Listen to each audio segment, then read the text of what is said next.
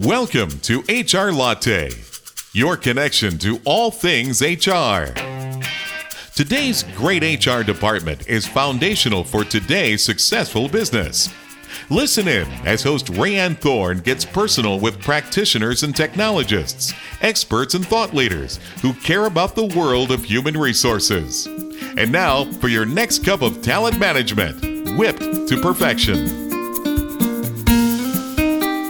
Hello, everybody, and welcome to HR Latte. This is Rayanne Thorne. Very happy to be with you today and excited to introduce Melissa Dobbins, who's the CEO and founder of Career.place. Hey, Melissa, thanks for joining me today. Hello, thanks for having me. It is such a pleasure to meet you, to speak with you, to learn more about your company, to learn more about the issues that Career Place is trying to solve for recruiters, but more importantly, the problems that you're trying to solve for job seekers, for candidates, for applicants, for folks that are trying to get past those first tenuous areas of job search. So let's kick it off and have you tell me a little bit about yourself and then let's talk about Career Place. Absolutely. So I'm a career technologist. I've been in technology for more years than I'd like to admit. And, you know, one of the things that I've experienced from both sides both as an employer and a hiring manager and an executive, and then as an applicant, is a lot of bias and a lot of frustration in the technology area of bringing in the right people and evaluating them for the right reasons. And I'm one of those personalities where after a while, understanding the problem is not enough. And I wanted to be part of the solution. And that's why I created Career.place. So tell me, what does career dot place do specifically to solve this issue of bias? So career dot place is a different way of evaluating candidates. We've done something somewhat radical because our mission is to make sure that everybody, independent of age or gender or ethnicity or educational pedigree or any other number of biases, is evaluated fairly and consistently the way we did it was introducing this concept of anonymity. So when you go through a career.place evaluation process for a job, as a candidate, you're doing it anonymously. And it's not just hiding the name or hiding some background information in your resume. We actually don't start with a resume at all. What we do is we start with the needs and the requirements of the job, and all candidates get asked the same questions in the same order without any of their background being exposed. So it effectively levels the playing field for candidates and gives a very objective comparison for the employers. So I'm interested. I know that this is an issue today. We have the Me Too movement. We have Rise Up. We have diversity and inclusion becoming more and more important and executive leadership roles that cover diversity and inclusion. We have focused content and efforts to solve this issue. You have come at this as a woman technology founder. You've been a technologist for many years. Was there a point in your career where you thought, I'm really struggling with this? How come this is a problem? Did you have a bad hiring experience? What made you think I need to solve this problem? Well, I've had in my career both amazing teams and amazing companies that have done incredible things. And I've also experienced what happens when you do not have the concept of diversity. And I've seen the stagnation and I've seen the group think and it's infuriating because it's so avoidable. And seeing both sides of that in my career, it just made sense. And, you know, I'm an engineer personality. When something makes sense, when a solution is so clear in front of you, you almost get this obsessive need to solve it. and that's exactly what happened. So that's, I can't point to any one event, but I can point to highlights in my career and the people that I've worked with. And I can point to very frustrating points in my career when you could see the effects of everyone thinking the same way now that you've created this company and you are doing things your way, to quote Frank Sinatra, do you feel like you have solved this problem for yourself or do you find yourself running into a few little issues and have to redirect. I've had an opportunity to speak with you many times. And I'm one thing that I'm most impressed with is your ability to slow a conversation down and have it become directed to cover the exact areas that you need to cover and not get caught up and bogged down in the things that we, you know, personalities. You know, when personalities come together, there can definitely be clashes. And I, I find conversations with you are so intriguing because you're able to do that. Has that been a direct result of your work, your experience? How have you come to this place where you, as a, a female CEO, which is unusual in the tech world? Well, I have lived my career, my life under one very important rule, and it served me well. And it was a rule that I've learned through time. Always respect other people and what they bring to the table. Always respect individuals for what they are. Not everyone is going to have the same personality, and personalities will clash. Used effectively, not only is that not a bad thing, that's extremely powerful. It's part of the diversity that so many organizations are understanding is critical for company success because it's those different points of view, those different values, those different drivers that allow people to see angles that an individual can't. So a team that is diverse, a team that thinks differently, that has different personalities, that are going to drive to different conclusions is going to give a much wider spectrum of possibilities. So as the CEO, as the manager of this incredible team, that I've worked with now as well as ones in the in the past, it's a matter of how do you harness that difference, that diversity, and, and put it into a direction where you get something so incredible out the other side.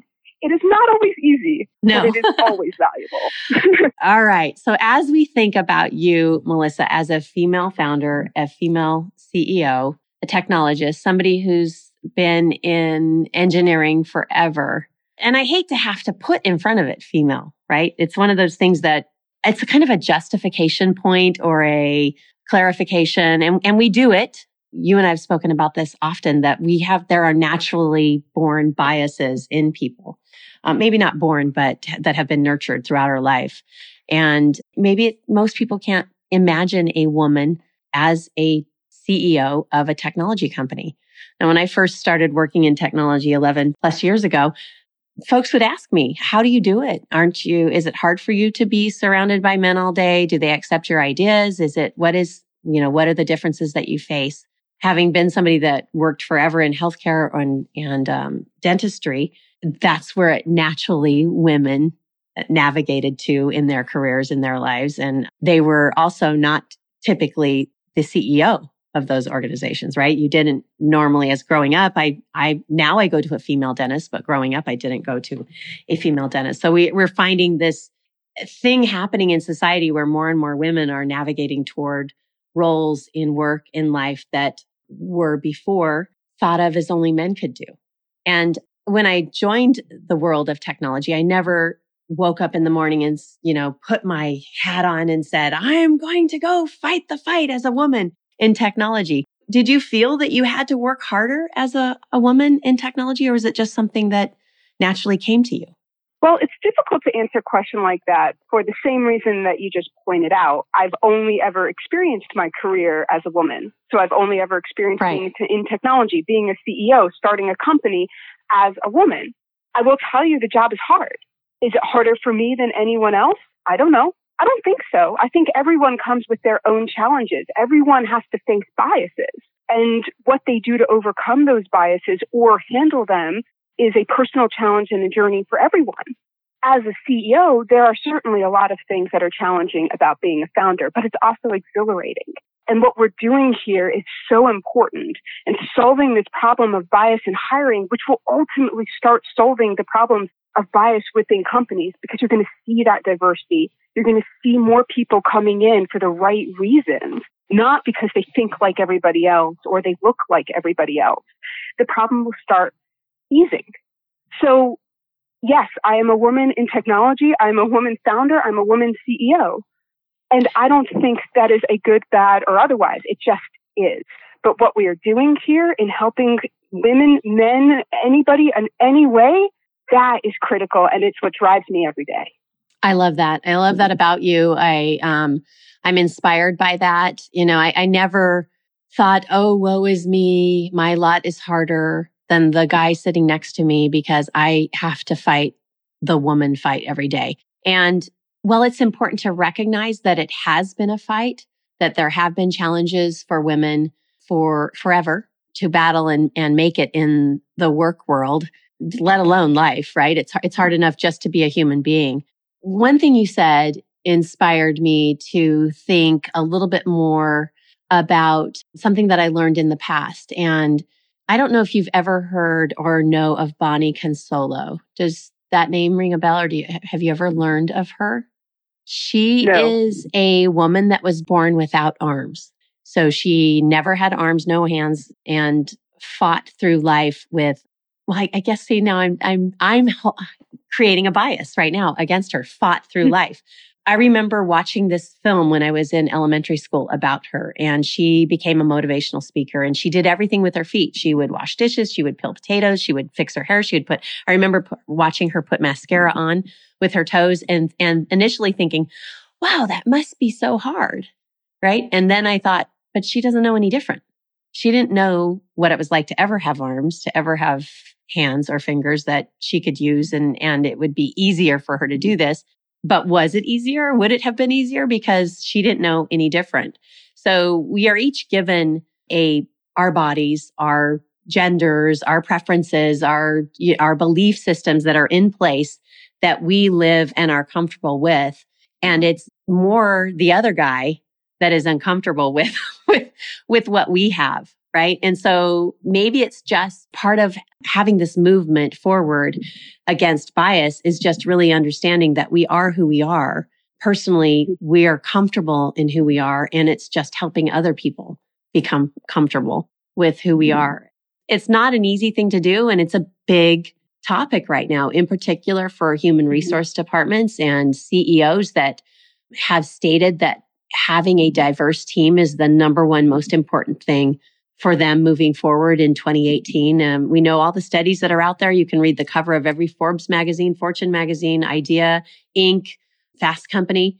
This is a hot topic for CEOs today.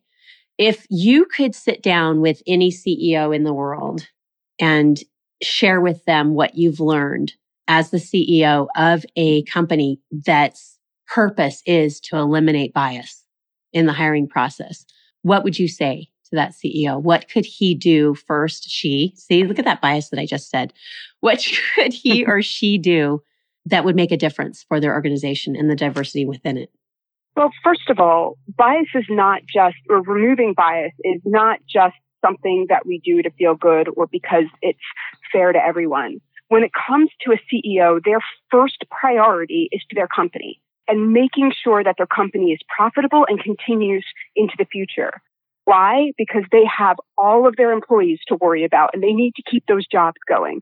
They have their stakeholders. They need to raise that next round of funding or whatever it is for that company. What is important to understand is this is part of that mission. This directly goes to their goal because bringing in the right people who are able to think through the problems the way they need them to, stand up with solutions, execute on tasks is all part of keeping that company healthy biases get in the way of hiring those people. And what we end up doing is taking shortcuts as hiring managers, as subject matter experts, as anyone who's evaluating candidates. We make assumptions and take shortcuts to get to the conclusion. And that risks bringing on those people who are going to make the company great. So as a CEO, it's all about understanding or it's all about embracing the fact that this is not just a feel good, goodwill type of of initiative. This is critical to greatness. And as that alignment forms, then it can become very actionable. Now, how do you hire to get the right people? How do you bring those individuals into your company that will promote greatness? And that's where then this concept, like what we've done at career.place of remove the triggers of the biases so that you're enabling your staff, even under pressure, to hire people for the right reason to quantifiably understand what they can bring into the company, to measure that success. And then that way everyone is oriented much more in the right direction. You reduce the challenges and you reduce the risk of bringing on people that are going to bring the company down, those okay or bad hires, and you reduce the risk of having compliance challenges because you're evaluating everyone fairly and consistently. Wow, Melissa, I am so excited to talk further with you about this topic. In upcoming episodes, we're going to talk about unconscious bias. We're, we're going to talk about how you are promoting the company. What are your F current efforts and what do you think you need to do to get it in front of the right, the right people so that greatness is an opportunity and not, I, I just love what you said about greatness is, is critical and how it is an opportunity. This is such a wonderful opportunity. I'm, I'm, I'm almost speechless after listening to you, to you speak. I feel like I was in a, a stadium listening to the, the greatest orator of all time share thoughts about, about bias and the, how removing it can impact the greatness of an organization. So I'm really excited about um, learning more. We're gonna we're gonna hit the elephant in the valley. If you're listening, I hope you will take a an opportunity to read up about the story from Silicon Valley about what female leadership has had to overcome and the Me Too movement, the Rise Up movement, all of these things that are, are going to have an impact on the future of hiring and how Career Place can make a difference. Melissa, it's been so great to speak with you today. Thanks again for joining me. We will be coming back with two more episodes on this series where we talk about removing bias from the hiring process. Thanks, Melissa. I appreciate you joining me today. Thank you.